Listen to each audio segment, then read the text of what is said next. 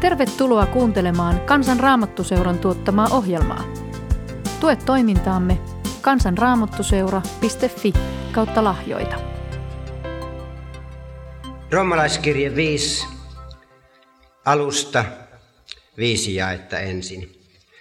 Koska me siis olemme uskosta vanhurskaiksi tulleet, niin meillä on rauha Jumalan kanssa meidän Herramme Jeesuksen Kristuksen kautta – jonka kautta myös olemme uskossa saaneet pääsyn tähän armoon, jossa me nyt olemme. Ja meidän kerskauksemme on Jumalan kirkkauden toivo. Eikä ainoastaan se, vaan meidän kerskauksenamme ovat myös ahdistukset, sillä me tiedämme, että ahdistussa aikaan kärsivällisyyttä, mutta kärsivällisyys koettelemuksen kestämistä ja koettelemuksen kestäminen toivoa. Mutta toivo ei saata häpeään, sillä Jumalan rakkaus on vuodatettu meidän sydämiimme pyhän hengen kautta, joka on meille annettu. Tässä viidennessä luvussa ensiksi Paavali kertoo siitä, mitä seurauksia on vanhurskauttamisesta, eli siitä, että me tullaan Jumalan edessä kelvollisiksi Jeesuksen Kristuksen ristin kuoleman takia. Ja siinä on neljä seurausta, neljä hedelmää tai siunausta voitaisiin sanoa, joka tulee vanhurskauttamisesta. Rauha, jae yksi, armo, jae kaksi, kirkkaus ja kirkkauden toivo, jae kaksi, ja Jumalan rakkaus, jae viisi. Rauha, joka meillä on, armo, jossa me olemme, kirkkaus, jota toivomme, ja rakkaus, joka on vuodatettu meihin. Siinä on ne neljä seurausta. Rauha on vanhurskauttamisen välitön seuraus. Alun pitäen ihminen luotiin elämään Jumalan yhteydessä ja silloin oli rauha paratiisissa. Ja ihminen julisti sodan Jumalaa vastaan syntiin lankemuksessa. Hänet karkoitettiin paratiisista ja näin ihminen eri, eli elämänsä erossa Jumalassa taistellen Jumalaa vastaan.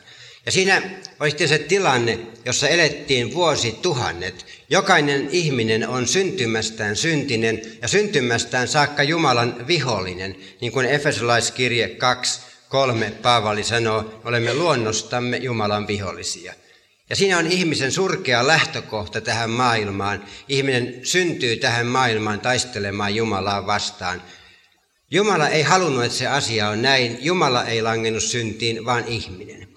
Ja silloin sen takia, kun ihminen lankesi syntiin, niin hän joutui tällaisen taisteluun ja se periytyi, se vihollisuus Jumalaa vastaan sukupolvesta toiseen. Jumala halusi tehdä rauhan. Ja näin Jumala teki sen antamalla Jeesuksen Kristuksen kuolemaan ristille. Efesolaiskirje 2, 14 ja 15. Hän on meidän rauhamme, siis Kristus. Mutta se oli Jumalan puolelta tehty rauha. Ja useimmat ihmiset maailmassa jatkoivat taistelua Jumalaa vastaan. Ja vaikka Jumala lopetti sodan, antoi ihmiselle rauhan tarjouksen, ihminen elää ikään kuin Jumala ei olisi sellaista tehnytkään. Vanhurskauttaminen, uskoon tuleminen, Jeesuksen vastaanottaminen, mitä sanaa tahansa siitä käytetäänkin, se on Jumalan rauhan tarjouksen vastaanottamista. Sitä, että ihminen hyväksyy Jumalan rauhan ehdot ja silloin se rauha on molemminpuolinen ja se taistelu päättyy. Kun ihminen, joka, ihminen, joka uskoo Jeesukseen, hän on tullut tähän rauhaan. Koska me siis olemme uskosta vanhurskaiksi tulleet, niin meillä on rauha Jumalan kanssa meidän Herramme Jeesuksen Kristuksen kautta.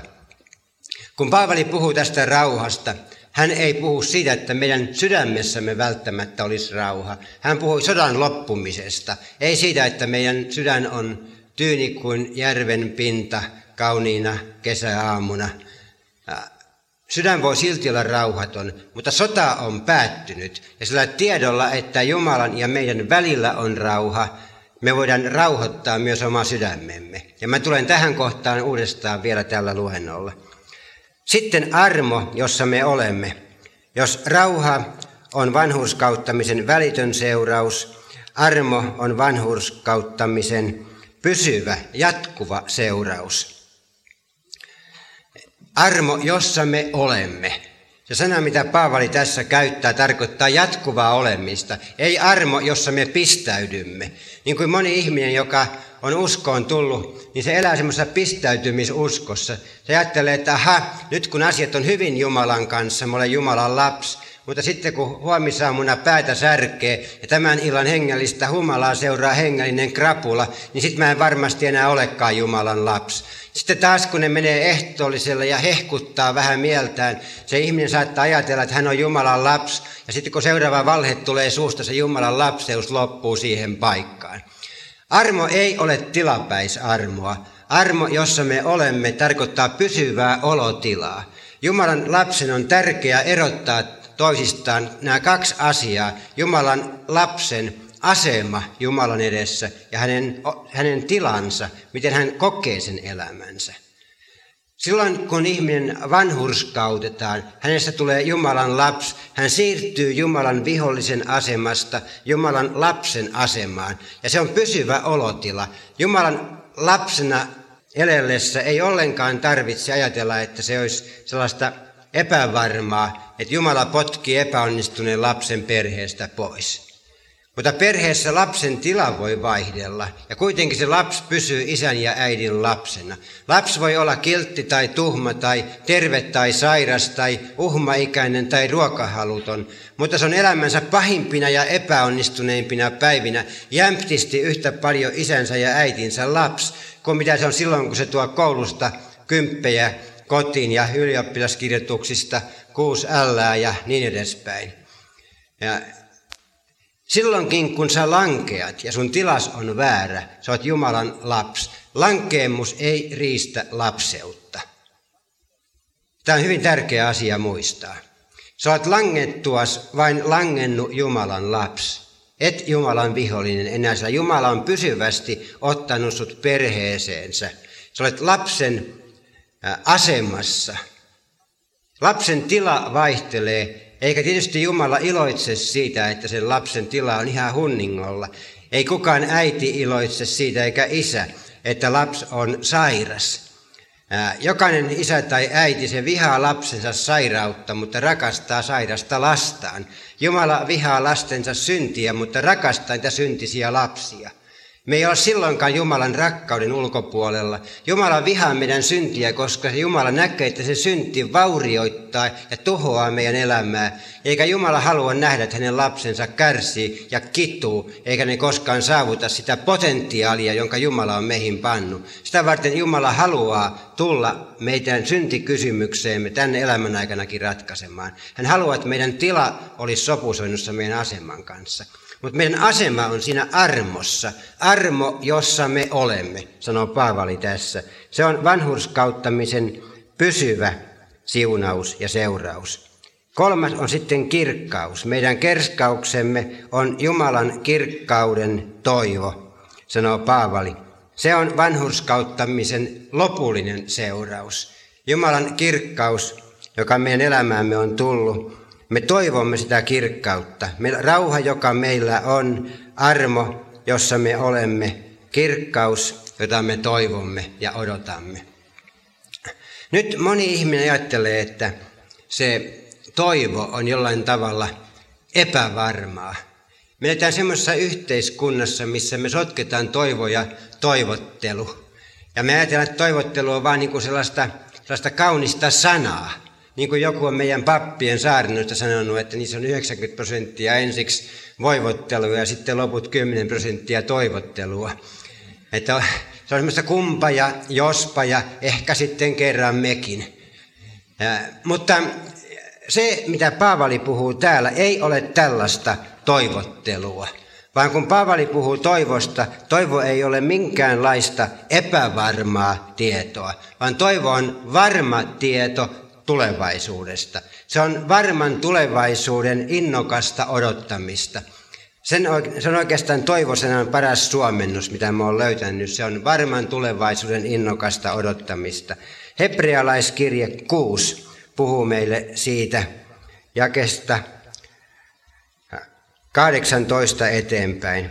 Siellä sanotaan näin, että Mutta me, jotka olemme paenneet pitämään kiinni edessämme olevasta toivosta, se toivo, on, toivo meille on ikään kuin sielun ankkuri, varma ja luja, joka ulottuu esiripun sisäpuolelle asti, jonne Jeesus edellä juoksijana meidän puolestamme on mennyt. Toisin sanoen se toivo ei ole epävarma ja heikko. Se toivo on varma ja luja. Siihen voidaan luottaa. Se voidaan rinnastaa tulevaisuudesta saatuun tietoon, koska meillä se tieto on annettu raamatussa. Viidennessä jakeessa Paavali oikeastaan sanoo sen, mutta toivo ei saata häpeään, sillä Jumalan rakkaus on vuodatettu meidän sydämiimme pyhän hengen kautta, joka on meille annettu. Armo, jossa me olemme, merkitsee sitä, että minä tiedän, että tässä ja nyt saan olla Jumalan lapsi. Toivo, joka ei saata häpeään, merkitsee sitä, että minä tiedän, että se on totta huomenna ja ensi viikolla ja ensi vuonna ja mun kuolin hetkellänikin. Mulla on lupa luottaa siihen, että Jumala, joka ei ole pettänyt mua menneisyydessä eikä nykyisyydessä, ei petä mua tulevaisuudessakaan. Ja silloin Jumalan lapsi saa heittää nurkkaan sen semmoisen pelokkuutensa ja ahdistuneisuutensa, joka silloin tulevaisuudesta. Ja saa luottaa siihen, että Jumala osaa hoitaa nämä hommat tulevaisuudessakin. Jumalaa ei voida panna viralta. Me ei olla häntä äänestettykään virkaansa, niin me voida äänestää häntä virastaan pois. Jumala ei kysy meiltä, saako hän olla olemassa tai ei. Ja Jumala ei kysy meiltä sitä, että onko Jeesuksen ristin kuolema riittävä tai ei. Ihmiset saa esittää jopa teologitkin mitä mielipiteitä tahansa, mutta niillä ei ole vaikutusta Jumalaan. Ja sen tähden meidän toivo on varma ja luja ja me saadaan se tietää ja voidaan elää sen varassa. Nyt kun me kysytään, että mikä on sen toivon perusta – niin sen toivon perusta on se, että Jumala on meille kertonut näistä asioista raamatussa. Ja Jumalan sana ei voi raueta tyhjiin. Sitä toivoa ei tarvitse ankkuroida meidän omiin kokemuksiin ja tunteisiin. Sen toivon saa ankkuroida Jumalan sanan kalliolle. Siihen, mitä Jeesus Kristus on ristillä tehnyt. Ja silloin me tiedetään, että siinä jotakin varmaa. Silloin kun ihminen ankkuroi toivonsa ja uskon varmuutensa omaan sisimpäänsä ja tunteisiinsa ja kokemuksiinsa. Se on niin kuin heittää sen ankkurin suohon, ei siinä saa se ankkuri otetta. Ja silloin kun ankkuroi Jumalan sanaan, se on niin kuin se ankkurin heittäisi kalliolle.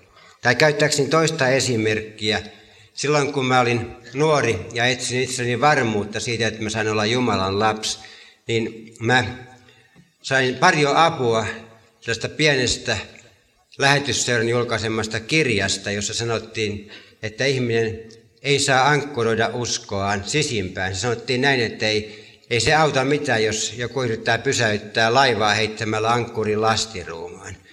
Se ankkuri pitää heittää laivan ulkopuolelle Jumalan sanan varmoihin ja erehtymättömiin lupauksiin.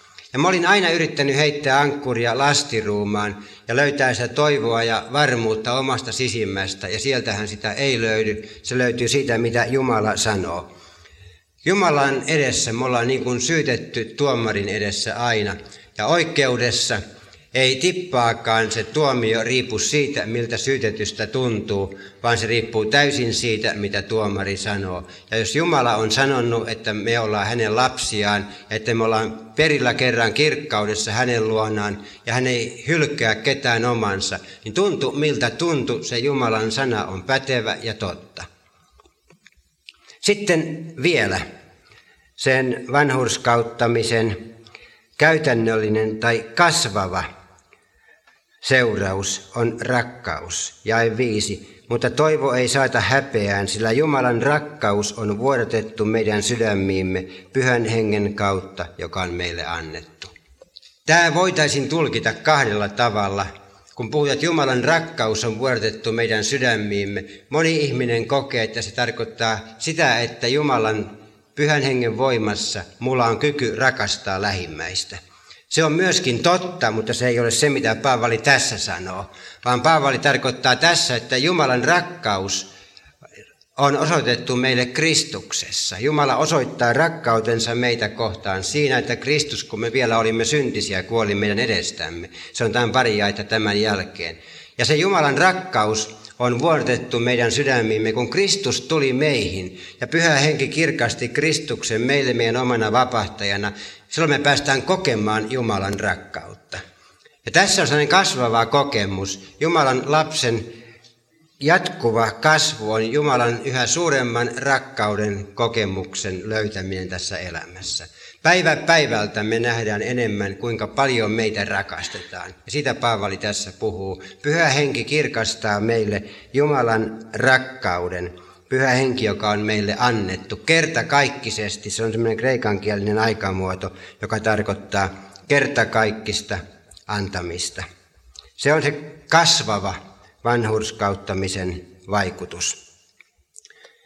Näistä neljästä vanhuskauttamisen vaikutuksesta tai seurauksesta Paavali puhui viidessä jakeessa alusta. Sitten seuraava kysymys on, että ketkä on ne, jotka vanhurskautetaan? Ketkä on ne vanhurskautettavat ihmiset? Ja Paavali ottaa taas neljä sanaa, joilla hän kuvaa niitä ihmisiä jakeesta kuusi jakeeseen kymmenen. Mutta ennen kuin mä menen tähän oikeastaan, musta tuntuu, että mun täytyisi jatkaa hiukan tosta, mitä mä puhuin. Sen varmuuden ja toivon ja rauhan löytämisestä, sillä monelle ihmiselle se on ongelma. Tämä roomalaiskirja viidennen luvun alku, nuo sanat, rauha, jossa, joka meillä on armo, jossa me olemme, kirkkaus, jota toivomme, ja rakkaus, joka on vuodatettu meidän sydämimme, ne auttoi mua aikoinaan itseäni löytämään. Yhtenä niistä ihmisistä, jotka vanhurskautettiin, turvallisuuden Jeesuksen yhteydessä. Mä olin semmoinen koulupoika, 16-vuotias, kun mä tietoisesti halusin avata sydämeni Jeesukselle. Ei se ollut mikään kauhean syvällinen ratkaisu, eikä mulla ollut mitään hirveitä kriisejä siinä tilanteessa. Ei semmoiselta pinnalliselta 16-vuotiaalta voi yhtäkkiä syvällistä uskonelämää odottaa, vaan Jumala antaa meille semmoisen uskonelämän kuin mitä me sillä hetkellä tarvitaan. Mutta kuitenkin mulla oli semmoinen selvä tietoisuus siitä, että mä olin tullut Jumalan lapseksi. Mä rukoilin semmoisen Sepon kanssa, joka näytti mulle kaksi raamatun paikkaa, jossa toisessa Jeesus sanoi, että jos joku kuulee hänen äänensä ja avaa oven, niin hän käy hänen tykönsä sisälle. Jeesus lupasi tulla ja oli kolkuttamassa mun elämäni ovella. Ja toinen raamatun paikka oli Jeesuksen lupaus, jossa hän sanoi Johannes 6.37, sitä, joka minun tyköni tulee, minä en heitä ulos. Ja nämä oli mulle semmoiset ankkuripaikat. Ja kun me sitten rukoiltiin sen Sepon kanssa, ja Seppo näiden sanojen perusteella näytti mulle, että mä olen Jumalan lapsi, mä olen Jeesuksen oma. Se merkitsi mulle paljon, että Seppo niin sano. Ja sitten kun me käveltiin ulos sieltä meidän koulun jumppasalin pukuhuoneesta, siinä oli muutama uskovainen kaveri juttelemassa Helsingistä. Mä asuin Keravalla siihen aikaan. Ja, ja silloin ja se Seppo sanoi, että hei kaverit, tämä Kalevi tässä näin on tullut uskoon, halunnut avata sydämensä Jeesukselle. Ja jokainen niistä melkein puolesta tusinasta kaverista tuli ja juhlallisesti ojensi mulle kättä ja toivotti mut tervetulleeksi Jumalan seurakuntaan. Se oli mulle valtavan hieno kokemus. Mutta nämä oli ne perustat, joilla mä tiesin olevani Jumalan lapsi. Ensinnäkin se, että Seppo sanoi niin, ja toiseksi se, että ne kaverit oli sanonut niin, ja kolmanneksi mä tiesin kaksi raamatun kohtaa asiasta. Ja neljänneksi oikeastaan, että musta tuntuu aika hyvältä. Mutta niin kuin jotenkin tajusin, että mä oon suuntautunut kohti Jeesusta. Mutta sitten kun ensimmäisen kerran kohtasin ihmisiä, jotka rohkeni panna kysymyksen alaiseksi sen, että mä oon Jumalan lapsi. Ja ne sanoo mulle, että kuule, ei sitä voi ihminen tietää, onko se uskossa vai ei. Et sitten vasta kun me ollaan Jumalan tuomioistuimen edessä kerran, niin me tiedetään se varmasti. Niin silloin mä en tiennytkään, mitä mä vastaisin niille. Ja kun mulle sanottiin, että tämän elämän aikana me vain kasvetaan sitä kohti, mutta ei me koskaan päästä täyteen varmuuteen. Ja joku sanoi mulle, että se, että jos todella väittää itseään uskovaiseksi, niin se on hengellistä ylpeyttä. Multa meni jauhot suuhun ja mun tietoni oli liian hepposta. Mä en tiennytkään sitten enää, onko mä Jeesuksen oma vai ei. Minun tunteet vähän haihtu siinä ja, ja se Seppokin oli matkustanut taas lääketieteen opintoja jatkamaan ja ne kaverit, jotka oli mut toivottanut tervetulleeksi, niin ne meni Helsinkiin käymään koulua ja mä oikeastaan enää tiennyt, onko mä uskossa vai en. Ja pitkän aikaa mä mietin ja olin epävarma ja iloton.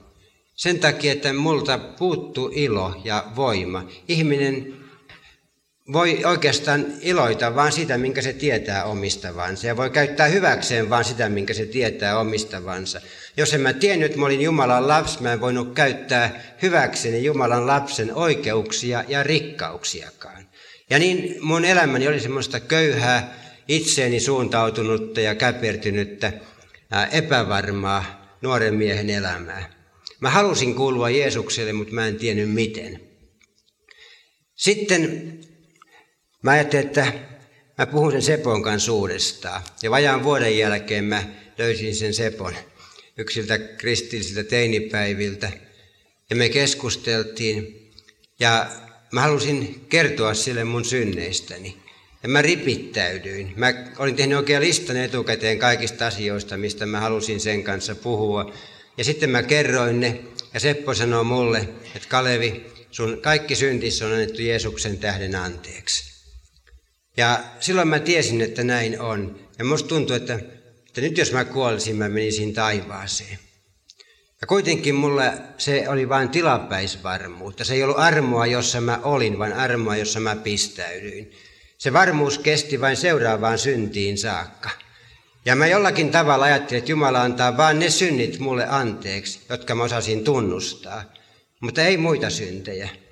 Ja siksi se meni vain ihan pienen pätkän eteenpäin. Sitten olin taas epävarmuudessa. Sitten mä ripittäydyin uudestaan ja sain synnin päästön ja taas tuntui hyvältä. Mutta sitten ei kulunut kuin muutama minuutti, kun mulla oli joku paha ajatus jo mielessä. Ja, ja mä ajattelin, että miten jos mä kuolen silloin, kun mulla on syntiä omalla tunnolla. Ja mä jostakin kehitin itselleni semmoisen harhaopin, että tunnustamaton synti omalla tunnolla vie helvetti, jos siinä tilassa kuolee. E, mä en ole ikinä muuten raamatusta semmoista oppia löytänyt, enkä semmoista raamatun kohtaa, mutta mä oon havainnut, että jotkut muutkin uskovaiset joskus julistaa sillä tavalla. E, jos Jumalan lapsi kuolee syntiä omalla tunnolla, niin ei tietysti ole miellyttävää, mutta, mutta se on syntinen Jumalan lapsi silloin, kun se kuolee syntiä omalla tunnolla. Ei Jumala sen takia ihmistä helvettiin heitä. Ja mä sanon tämä ihan suoraan sen takia, että raamattu ei missään opeta tunnustamaton syntiviä helvettiin. Ja mutta mulla oli tämmöinen ajatus. Ja mä pelkäsin ja olin epävarmuudessa. Ja sitten kun mä joskus tunnustin syntejä, niin mä täysin, että enhän mä tiedä edes kaikkia syntejä. Ja mä ajattelin, että Jumala antaa vain ne synnit anteeksi, jotka mä pystyn tunnustamaan. Jos en mä pysty tunnustamaan syntejä, niin mä en saa anteeksi. Jotkut uskovat sanoa, että minkä valo paljastaa, sen veri puhdistaa. Jotenkin kun mä itse niistä ajattelin, niin mä aina lisäsin siihen yhden sanan vain. Vain sen, minkä valo paljastaa, sen veri puhdistaa. Ja kun mä luin raamatusta, että jos me tunnustamme syntimme, on Jumala uskollinen ja vanhuskas, niin että hän antaa meille synnit anteeksi ja puhdistaa meidät kaikesta vääryydestä. Mä pistin sinnekin jonnekin tämän vain sanoja aina, että, että vain jos me tunnustamme syntimme, niin hän tekee näin. Ja, ja mä tein syntien tunnustamisesta ja ripistä itselleni semmoisen ansion, että nyt kun mä olen tehnyt tämän, niin Jumalan on pakko antaa mulle anteeksi ja päästää mut taivaaseen. Mutta jos en mä onnistu tämän tekemisissä, niin Jumala on oikeus panna mut helvettiin. Ja jotenkin mä kumosin sen, mitä tämä rohmalaiskirje puhuu oikeastaan omassa elämässäni. Mä tein uskosta vanhurskauttamisopin tilalle itselleni syntien tunnustamisesta vanhurskauttamisopin.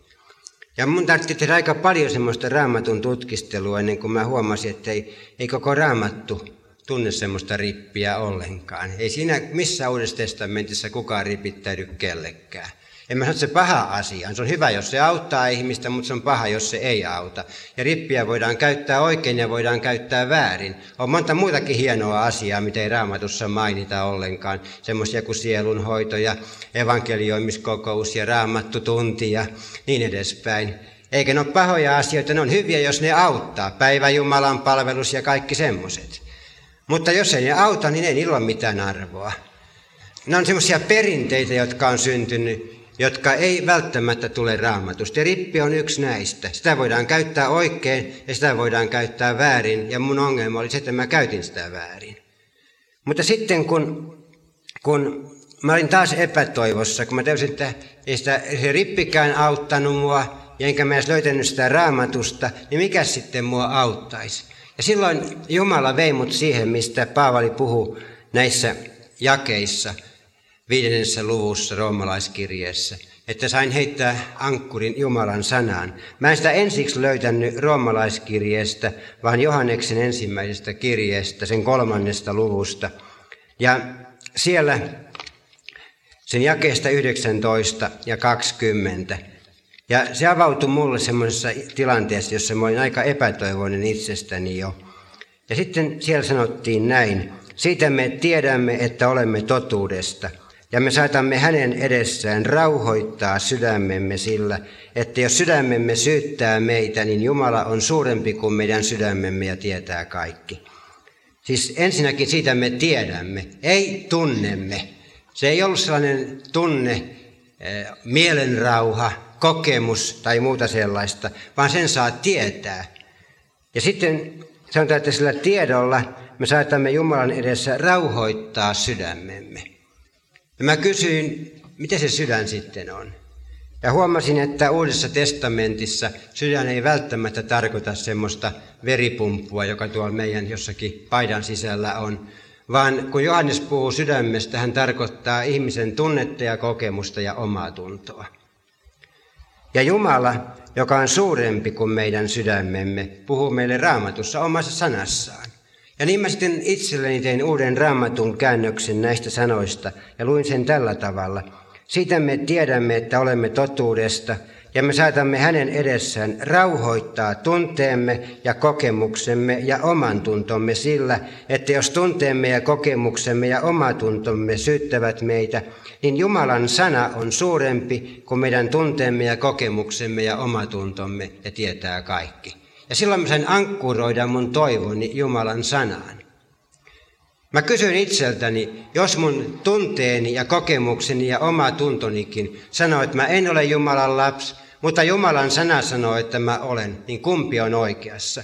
Ja silloin se mulle välähti. Mä tajusin, että mun tunteeni ja kokemukseni ja omatuntoni voi valehdella, mutta Jumalan sana ei koskaan valehtele.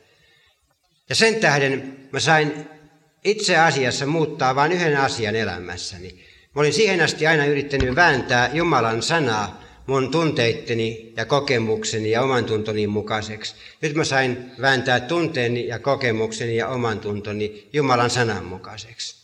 Ja mä rupesin hakemaan raamatusta semmoisia raamatun kohtia, jotka näytti mulle, että mä olen Kristuksen tähden Jumalan lapsi. Ja sitten niillä mä perustelin sen, että mä olen, mä sain sen tietää, niin kuin noin raamatun jakeet sano. Ja silloin mä löysin romalaiskirjeen viidennen luvun. Ja just noikin jakeet armosta, jossa me olemme, ja rauha, joka meillä on, ja toivo, joka ei saata häpeään. Juuri noita samoja sanoja mä mietin moneen kertaan.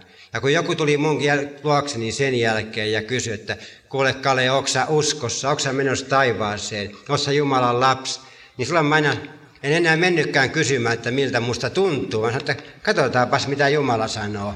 Sitten me haettiin raamatusta se vastaus, ja silloin mä pääsin iloitsemaan ja riemuitsemaan siitä, että mä saan tällaisenani olla Jumalan lapsi. Ja sitten mä vähitellen pääsin näkemään, että se, että mä olin tässä ja nyt Jumalan lapsi, oli pysyvä olotila. Mun ei tarvinnut enää pelätä sitä, että Jumala sitten huomenna yhtäkkiä muuttaiskaan toimintaperiaatteitaan, vaan tajusin sen, että se armo, jossa mä olen, on pysyvä olotila. Ja se toivo lupaa mulle sen, että Jumala pysyy samanlaisena tulevaisuudessakin.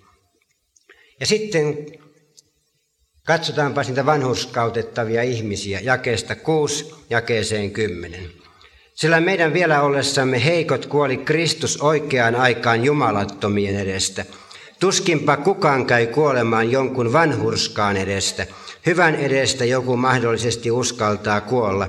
Mutta Jumala osoittaa rakkautensa meitä kohtaan siinä, että Kristus, kun me vielä olimme syntisiä, kuoli meidän edestämme.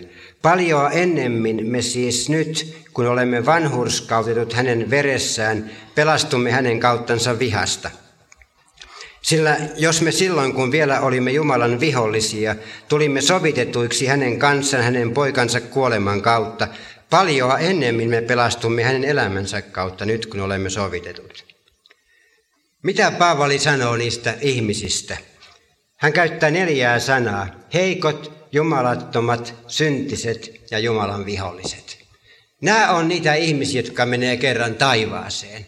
Hän ei sano, että ne on vahvat ja jumaliset ja synnittömät ja Jumalan ystävät, vaan hän käyttää aivan päinvastaisia nimityksiä.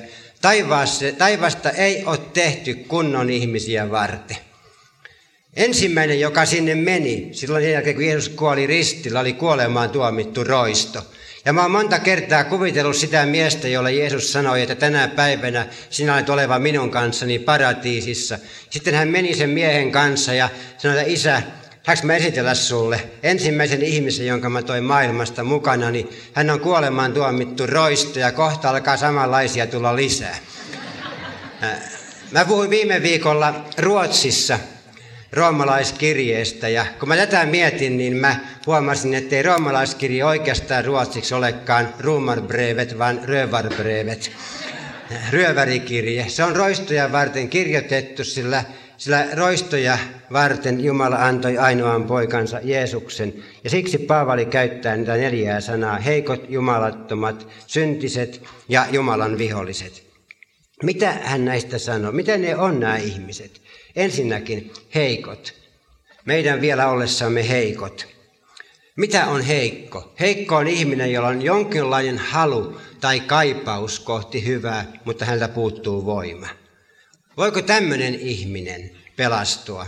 Ja Paavali sanoo, kyllä voi. Meidän vielä ollessamme heikot kuoli Kristus oikeaan aikaan jumalattomien edestä. Toisin sanoen sellainen heikko ihminen saa turvautua Kristukseen ja päästä taivaaseen. Sitten Paavali menee pitemmälle, valitsee toisen sanan, se on jumalaton. Jumalaton on pahempi kuin heikko. Jumalaton kreikan kielessä sana tarkoittaa ihmistä, jolla ei ole mitään pyhää. Ei mitään esitettävää Jumalalle. Se on täys nolla. Ja Paavali sanoo, että voiko tämmöinen jumalaton ihminen mennä taivaaseen? Ja se on hyvin todellinen kysymys. Sillä vanhassa testamentissa sanotaan, että kirottu se, joka jumalattoma vanhurskautta. E, mutta Paavali oli jo edellä sanonut neljännen luvun viidennessä jakeessa, että joka ei töitä tee, vaan uskoo häneen, joka vanhurskauttaa jumalattoman, sillä luetaan hänen uskonsa vanhurskaudeksi. Toisin sanoen Paavali sanoi, että, että jumalaton ihminenkin, maailman jumalattomin olento, joka turvautuu Jeesuksen Kristuksen ristin kuolemaan, saa nähdä, että taivaan portit aukeaa hälle. Meidän vielä ollessamme heikot kuoli Kristus oikeaan aikaan jumalattomien edestä. Sitten kolmas sana Paavalilla, jakeessa kahdeksan, on syntinen. Mutta Jumala osoittaa rakkautensa meitä kohtaan siinä, että Kristus, kun me vielä olimme syntisiä, kuoli meidän edestämme. Syntinen on vielä pahempi kuin jumalaton. Jos jumalaton on ihminen, jossa ei ole mitään pyhää, niin syntinen on ihminen, joka sen lisäksi, että hänessä ei ole mitään pyhää, on kääntänyt selkänsä Jumalalle ja juoksee karkuun, minkä kerkiää. Tämä synti on sydämen luopumista Jumalasta. Se on sitä, että ihminen juoksee Jumalaa pakoon, niin kuin Adam ja Eeva parattiisissa syntiin lankemuksen jälkeen. Voiko tällainen ihminen pelastua? Ja Paavalin vastaus on jälleen oikein raju kyllä.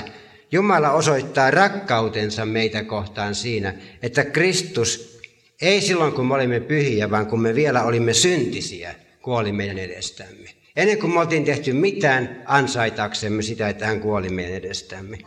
Ja sitten se kaikkein pahin sana, ja kymmenen, Jumalan vihollinen. Tämä oli nyt Paavalille oikein semmoinen elämän ja kuoleman kysymys. Sillä hän oli itse taistellut Jumalan seurakuntaa ja Jumalaa vastaan. Hän oli ollut Jumalan vihollinen. Ja se kysymys oli, onko mulla Paavalilla toivoa todella päästä taivaaseen tämmöisenä, joka on murhannut kristittyjä, Mikä on hänen vastauksensa? Jos me silloin, kun vielä olimme Jumalan vihollisia, tulimme sovitetuiksi hänen kanssaan hänen poikansa kuoleman kautta, paljon ennemmin me pelastumme hänen elämänsä kautta nyt, kun olemme sovitetut. Ja oikein sellainen riemukas, hallelujan täyteinen kyllä on jälleen se vastaus. Että silloin, kun me olimme Jumalan vihollisia, me jo tultiin sovitetuiksi. Se oli totta silloinkin ja vielä enemmän nyt me pelastutaan Kristuksen elämän kautta. Toisin sanoen, maailmassa ei ole ihmistä, joka on liian syntinen Kristukselle. Tiitus 1.15. Paavali sanoo, että Jeesus Kristus on tullut maailmaan syntisiä pelastamaan, josta minä olen suurin. Sitten seuraava kysymys. Vanhuskauttamisen riittävyys. Me ollaan katsottu vanhuskauttamisen seurauksia, vanhuskautettavia ihmisiä. Nyt jakesta 9 jakeeseen 11 vanhurskauttamisen riittävyys. Kuinka paljon me ollaan vanhurskautettu ja mikä on se mitta? Kuinka yltäkylläistä se on? Ja Paavali havainnollistaa sitä vanhurskauttamisen riittävyyttä käyttämällä semmoista menetelmää tai logiikkaa, jota mä kutsun paljon ennemmin logiikaksi. Se on tämmöinen roomalaiskirjan yksintä avainsanoja viidennessä luvussa, on tämä paljoa ennemmin. Jae yhdeksän paljoa ennemmin me siis nyt ja niin edespäin. Jae kymmenen paljoa ennemmin me pelastumme hänen elämänsä kautta nyt. Jae viistoista paljoa enemmän on Jumalan armo ja lahja yhden ihmisen Jeesuksen Kristuksen armon kautta ylenpalttisesti tullut monien osaksi. Jae 17 paljoa enemmän ne, jotka saavat armon ja vanhuskauden lahjan runsauden, tulevat elämässä hallitsemaan. Tämä paljon, paljoa enemmän on semmoinen Paavalin mielisana tässä. Ja siinä oikeastaan se logiikka, mikä Paavalilla on, on se, että hän seisoo vanhan totuuden, oikeaksi havaitun asian olkapäillä kurottautuakseen siihen seuraavaan totuuteen, joka on vielä jotakin uutta ja valtavampaa. Hän sanoo semmoisen asian, mikä on totta, ja sitten sanoo, jos tämä on totta, niin kuinka paljon enemmän totta tämä toinen asia onkaan.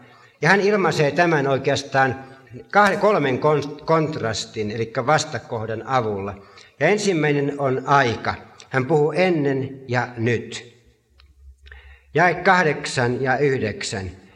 Kristus, kun me vielä olimme syntisiä, kuoli meidän edestämme. Ja sitten hän sanoo, paljon ennemmin me siis nyt, kun olemme vanhuskautetut, pelastumme. Taikka sitten jae kymmenen, jos me silloin, kun vielä olimme Jumalan vihollisia, tulimme sovitetuiksi hänen kanssaan, paljon ennemmin me pelastumme hänen elämänsä kautta nyt, kun olemme sovitetut. Siis toisin sanoen, jos on sataprosenttisesti totta, että Jeesus on kuollut syntisten edestä ja sovittanut vihollisensa, niin on 200 prosenttisesti totta, että nyt kun me ollaan vanhuskautetut, me pelastumme. Ei ole mitään vaihtoehtoa tähän. Jos se oli ennen totta silloin, kun me oltiin vielä syntisiä, niin se on vielä enemmän totta nyt. Toinen kontrasti tässä on suhteessa Kristukseen. Paavali panee Kristuksen kuoleman ja elämän vastakkain. Hän sanoi, että jos Kristuksen kuolema on sataprosenttisesti riittävä, Kristus, kun me vielä olimme syntisiä, kuoli meidän edestämme. Ja sitten me tulimme sovitetuiksi hänen kanssaan jae kymmenen hänen poikansa kuoleman kautta. Jos Jeesuksen kuolema ristillä on sataprosenttisesti riittävä, niin Kristuksen elämä, ylösnousemus, on ainakin 200 prosenttisesti riittävä, koska hän sanoo paljon ennemmin. Siis Kristus, kun me vielä olimme syntisiä, kuoli meidän edestämme. Paljon ennemmin me siis nyt, kun me olemme vanhuskautut, pelastumme hänen veressään. Jos me silloin, kun olimme Jumalan viholliset, tulimme sovitettuiksi hänen poikansa kuoleman kautta, paljon ennemmin me pelastumme hänen elämänsä kautta, nyt kun olemme sovitetut. Sitten kolmas kontrasti on ihmiset tässä. Siinä puhutaan meistä, jotka oltiin Jumalan vihollisia ja syntisiä. Ja nyt me olemme vanhurskautettuja ja Jumalan ystäviä. Toisin sanoen Paavali sanoo paljon, paljon ennemmin tässä tällä tavalla, että jos on sataprosenttisesti totta, että Jumala saattaa sovittaa vihollisensa, niin on ainakin 200 prosenttisesti totta, että hän pystyy pitämään käsissään ystävänsä. Nämä on ne kolme sellaista kontrastia, mitä Paavali tähän piirtää. Ja hän tällä kaikella haluaa osoittaa, että meillä on lupa ankkuroida meidän turvallisuus ja varmuus siihen, että me ollaan Jeesuksen käsissä.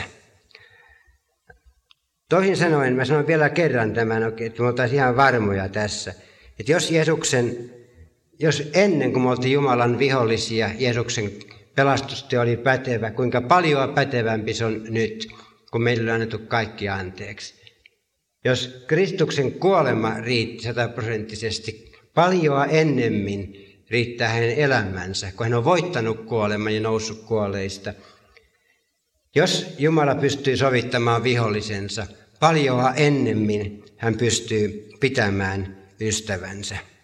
Ja silloin me tullaan tähän, tähän johtopäätökseen, että me saadaan elää täydellisessä pelastuksessa. Hebrealaiskirje 7, 24 ja 25. Hebrealaiskirjeen kirjoittaja, joka muuten yllättävän paljon ajattelee monessa asiassa samalla tavalla kuin Paavali, niin hän sanoo Kristuksesta näin, hän pysyy iankaikkisesti, jonka tähden hän myös voi täydellisesti pelastaa ne, jotka hänen kauttaan Jumalan tyköt tulevat, koska hän aina elää rukoillakseen heidän puolestansa.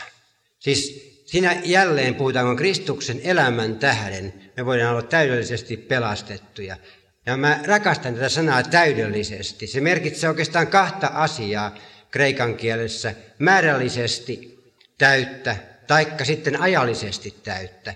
Siis pelastus on määrällisesti täyttä, se ei ole semmoista kiitos puolikuppia pelastusta, jossa, jossa me sanotaan Jumalalle, että anna nyt sen että mä nipin napin pääsen taivaaseen, vaan se on minun maljani on ylitsevuotavainen pelastus. Tässä Jumala antaa enemmän kuin tarpeen, se on sitä paljon enemmän pelastusta.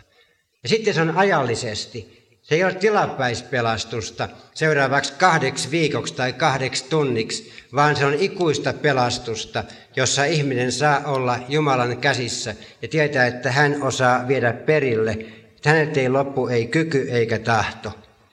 Ja sen takia Paavali päättää tämän jakson, että me emme ole ainoastaan sovitetut, vaan vieläpä on Jumala meidän kerskauksemme, meidän Herramme Jeesuksen Kristuksen kautta, jonka kautta me nyt olemme sovituksen saaneet.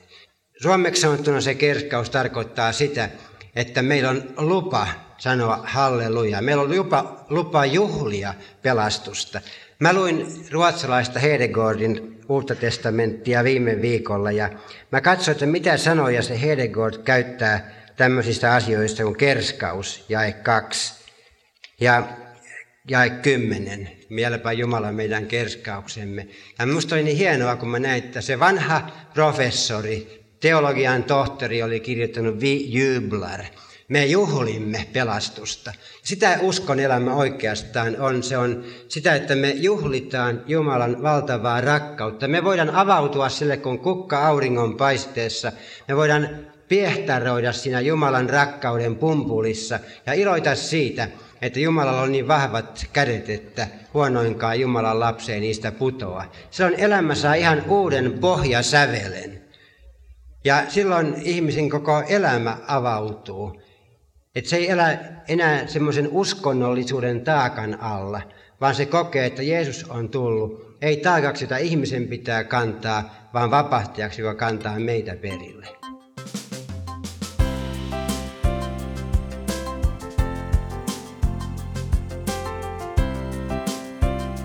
Kiitos, että kuuntelit. Tue toimintaamme kansanraamottuseura.fi kautta lahjoita. Siunausta päivääsi.